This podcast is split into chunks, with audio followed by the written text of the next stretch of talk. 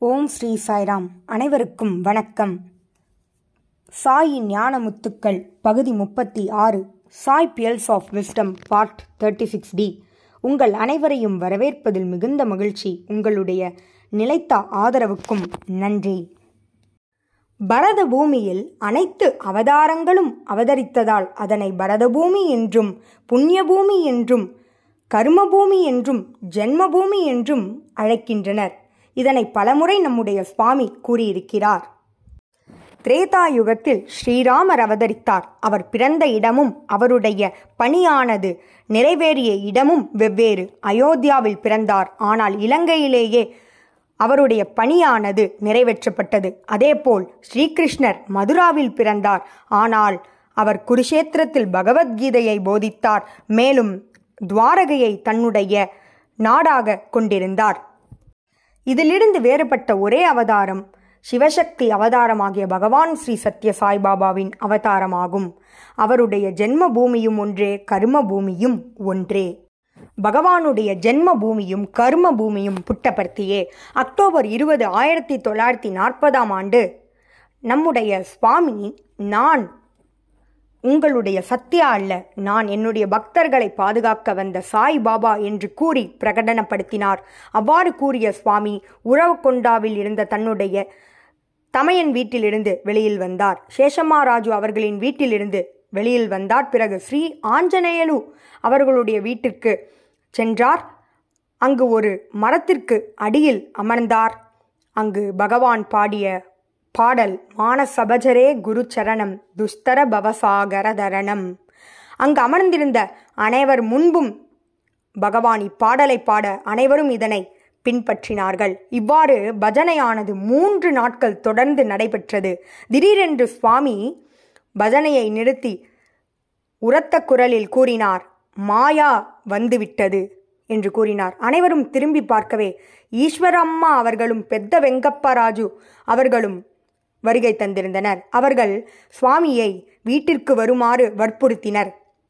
அப்பொழுது சுவாமி கேட்டது என்னவெனில் யார் யாருக்கு சொந்தம்? யார் உங்களுடைய மகன்? யார் என்னுடைய தந்தை? என்று சுவாமி கேள்வி எழுப்பினார்.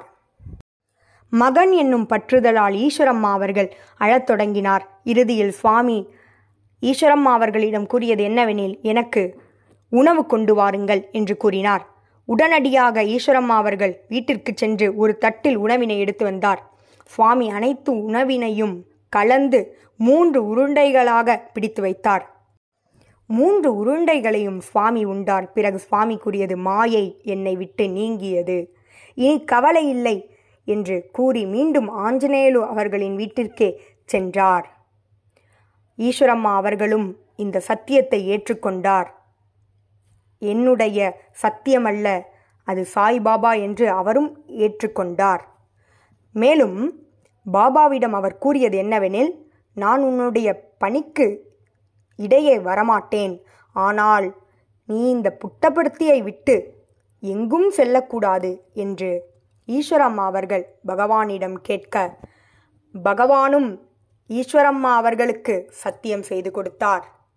இவ்வாறே சுவாமியின் ஜென்ம பூமியும் கர்ம பூமியும் ஒன்றாக ஆனது. அடுத்ததாக உங்களுடைய கவனத்திற்கு கொண்டு வர விரும்புவது மிஸ்டர் ஹோமர் என்பவர் கலிபோர்னியாவில் வசிக்கிறார். அவர் நாசாவில் விஞ்ஞானியாக இருக்கிறார். அவர் சேட்டலைட்டின் மூலமாக புட்டபர்த்தியினை படம் எடுத்தார் இருநூறு மைல்கள் பூமிக்கு உயரமாக இருந்து அவர் இந்த படத்தினை எடுத்தார். அந்த படத்தினை அவர் பார்த்தபோது அவருக்கு வருத்தமானது ஏற்பட்டது. எதற்காக வருத்தமடைந்தார் என்றால் அந்த புகைப்படத்தில் கருப்பாகவும் வெள்ளையாகவும் மேகங்கள் மட்டுமே படம் எடுக்கப்பட்டிருந்தன வேறு எதுவும் அங்கு தெரியவில்லை. ஆதலால் அவர் வருத்தமடைந்தார். பல ஆண்டுகள் கழிந்தன.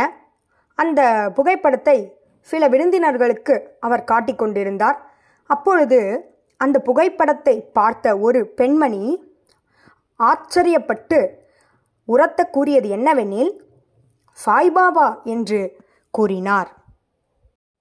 உற்று நோக்கிய போதே அவர்கள் கண்டு கொண்டனர் பகவானின் முகம் கண்கள் அவருடைய கேசம் அவருடைய மூக்கு அவருடைய மச்சம் என அனைத்துமே தெளிவாக தெரிந்தது.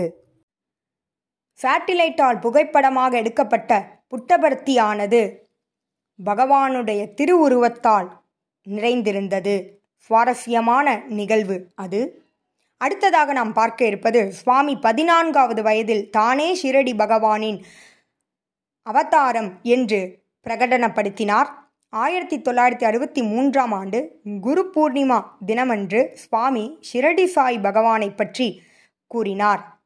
மேலும் ஷிரடி சாய் சத்யசாயி அடுத்த அவதாரம் பிரேமசாயி என்று அவர் கூறினார். மேலும் அவர் கூறிய இன்னொரு செய்தி என்னவெனில் இவர்கள் மூவரும் ஒருவரே என்பதனை பலரும் அறிந்து கொள்ள மாட்டார்கள் என்று கூறினார். ஆயிரத்தி தொள்ளாயிரத்தி நாற்பதாம் ஆண்டு சுவாமி தானே ஷீரடி பகவானின் மறு அவதாரம் என்று உரைத்தபோது பலரும் அவரை காண வந்தனர். ஆனால் அவர்களால் சத்யசாயே ஷீரடி சாயி என்று அறிந்து கொள்ள முடியவில்லை. மேலும் பகவான் ஷீரடி சாய் அவர்களின் சமாதியினையும் வேப்ப மரத்தினையும் கண்டோபா மந்திரினையும் சுபம்மா அவர்களுக்கும் கிருஷ்ணமாச்சாரி அவர்களுக்கும் பெத்த வெங்கம்மா ராஜு அவர்களுக்கும் புட்டபர்த்தியிலேயே காண்பித்தார். அதிலிருந்து அவர்களுடைய சந்தேகங்களானது நீங்கியது. இவ்வாறு சுவாமி பல நிகழ்வுகள் மூலம் தானே ஷிரடி அவதாரம் என்பதனை காண்பித்திருக்கிறார். முதல் முறையாக ஆயிரத்தி தொள்ளாயிரத்தி அறுபத்தி ஓராம் ஆண்டு நவராத்திரியின் போது பகவான் பாபா வேத புருஷ சப்தாக ஞான யக்னத்தை நடத்தினார். அந்த யக்னத்திற்காக பிராமணர்கள் பலரும் வருகை தந்திருந்தனர். அந்த பிராமணர்களை வழிநடத்தியது பிரம்மா ஸ்ரீ சிவராம பைரவி சாஸ்திரி அவர்கள். அவரை தலைமை பிராமணர் ஆவார். மேலும் பகவான் இந்த யக்னத்தை மிகவும் கவனமாக சம்பிரதாயங்கள் சரிவர நடைபெற வேண்டும் என்பதில் சுவாமி கவனிப்புடன் இருந்தார். பைரவி சாஸ்திரி அவர்களை அழைத்து இந்த யக்னத்திற்கு தேவையான அனைத்து பொருட்களையும் எழுதி தரச் சொன்னார். பைரவி சாஸ்திரி அவர்களும் பலருடன் கலந்துரையாடி அந்த பொருட்களை எழுதி தந்தார். ஆனால் என்ன நிகழ்ந்தது என்றால் இறுதி ஐந்து நிமிடத்திலே அவர்கள் கண்டறிந்த ஒன்று கலசத்தை சாஸ்திரி அவர்கள் எழுத மறந்துவிட்டார். இந்த யக்னத்திற்கு தேவையான கலசத்தை எழுத மறந்துவிட்டார். மனக்கலக்கம் அடைந்த சாஸ்திரி அவர்கள் பயந்து கொண்டே பகவானிடம் சென்று சுவாமி நான் தவறை இழைத்து விட்டேன் என்று ஒப்புக்கொண்டார். கருணையுள்ள பகவானோ என்ன கூறினார் தெரியுமா? இன்னும் ஐந்து நிமிடங்களே இருக்கிறது யக்னத்தை ஆரம்பிக்க. அதனால்தான் உன்னிடம் முன்பே அனைத்து பொருட்களையும் எழுதி தருமாறு கேட்டேன் என்று கூறினார். மேலும் சுவாமி இதனை கூறிவிட்டு அறைக்குள் நுழைந்தார். மூன்று நிமிடங்கள் கழித்து வெளியில் வந்தார். என்னே ஆச்சரியம்! அழகிய வெள்ளி கலசத்தை எடுத்து வந்தார். மேலும் அந்த வெள்ளி கலசத்தில் கடவுளின் உருவமானது பதிக்கப்பட்டிருந்தது.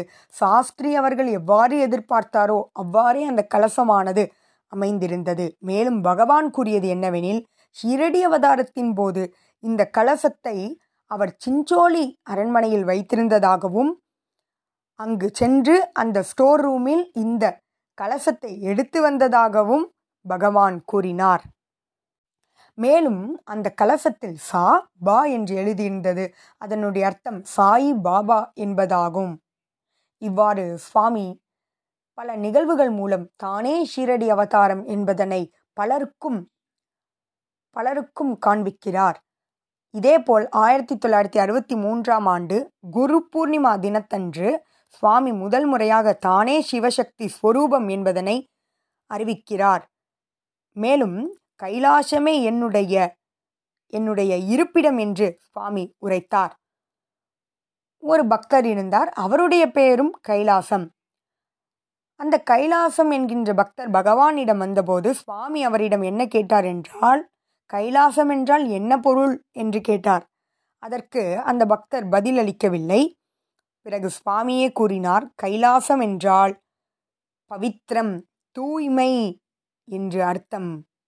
மேலும் தூய்மையான இதயம் என்று அர்த்தம் என்று பகவான் கூறினார்.